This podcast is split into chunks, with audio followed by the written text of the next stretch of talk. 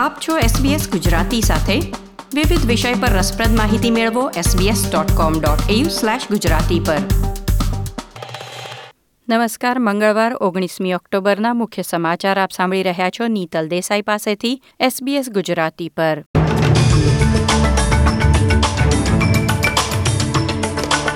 આજના મુખ્ય સમાચાર વિક્ટોરિયામાં નિયંત્રણો હળવા કરવાની યોજનાના દસ્તાવેજમાં ભૂલ બદલ પ્રીમિયરે માફી માંગી. લોકડાઉન સમાપ્ત થયા બાદ પણ મનોરંજનના સ્થળો સંપૂર્ણપણે નહીં ખુલી શકે. ન્યૂ સાઉથ વેલ્સ સરકારે ઘરેલું અને પારિવારિક હિંસાનો ભોગ બનેલા લોકો માટે સૌથી મોટા રોકાણની જાહેરાત કરી. વર્લ્ડ નંબર વન ટેનિસ ખેલાડી નોવાક જોકોવિચે તેના કોવિડ રસીકરણ વિશે ખુલાસો કરવાનો ઇનકાર કર્યો.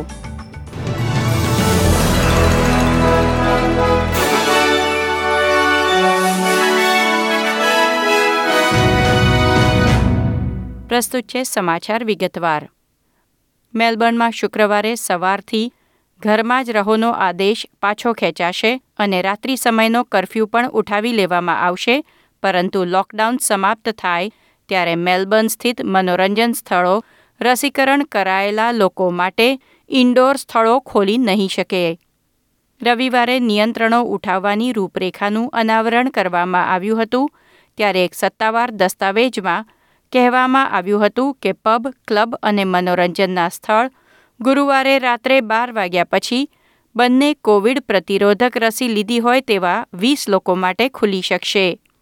પરંતુ સત્તાવાર કોરોના વાયરસ વિક્ટોરિયા વેબસાઇટ પર દસ્તાવેજ ફરી એકવાર અપડેટ કરવામાં આવ્યું છે, જેમાં હવે માત્ર પબ અને ક્લબ ખોલવાની મંજૂરી છે, જ્યારે મનોરંજનના સ્થળો માત્ર બહાર ખુલ્લી જગ્યામાં પચાસ લોકોને સેવા આપી શકશે, અંદર કોઈને પ્રવેશ આપી શકશે નહીં.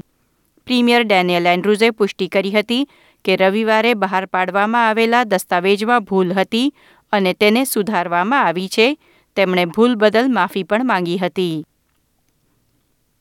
ન્યૂ સાઉથ વેલ્સની હોસ્પિટલમાં સારવાર મેળવી રહેલા કોવિડ દર્દીની સંખ્યા બે મહિનામાં સૌથી ઓછી નોંધાઈ છે.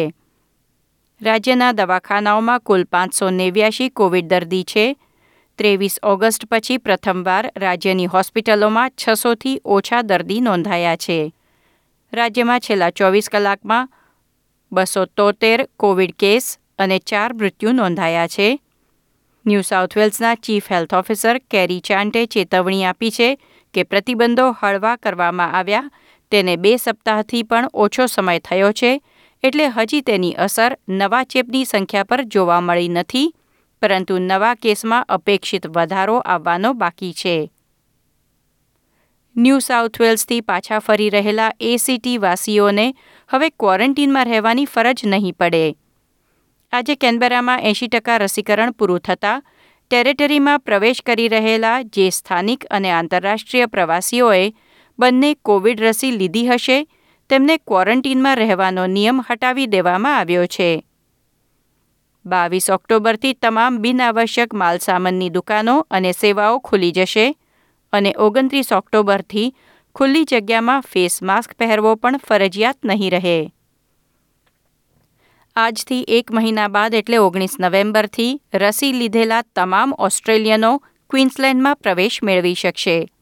રાજ્યના પ્રીમિયર એનેસ્ટેશિયા પેલેશેએ ક્વીન્સલેન્ડવાસીઓને અનુરોધ કર્યો છે કે આ એક મહિનાની અંદર મહત્તમ લોકો રસી લઈ પોતાની અને સમાજની સુરક્ષા સુનિશ્ચિત કરે.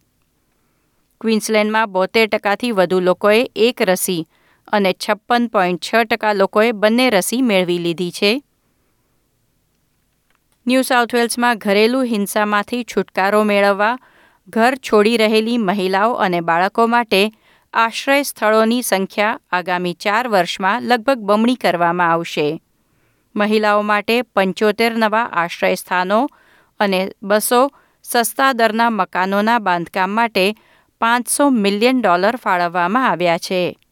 નવા આશ્રય સ્થળો પ્રાદેશિક વિસ્તારો સહિત ઉચ્ચ માંગવાળા વિસ્તારોમાં બાંધવામાં આવશે.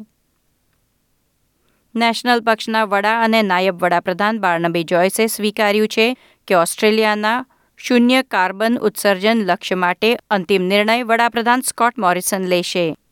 તેમણે વધુમાં જણાવ્યું હતું કે તેમની પાર્ટી અંતિમ નિર્ણય માટે શ્રી મોરિસન પર કોઈ દબાણ નહીં કરે. નેશનલ પક્ષના કેટલાક સભ્યોએ બે હજાર પચાસના લક્ષ્યાંકનો સખત વિરોધ કર્યો છે, તો સામે વરિષ્ઠ લિબરલ કેબિનેટ મંત્રીઓ તેને સમર્થન આપવાની તૈયારી કરી રહ્યા છે.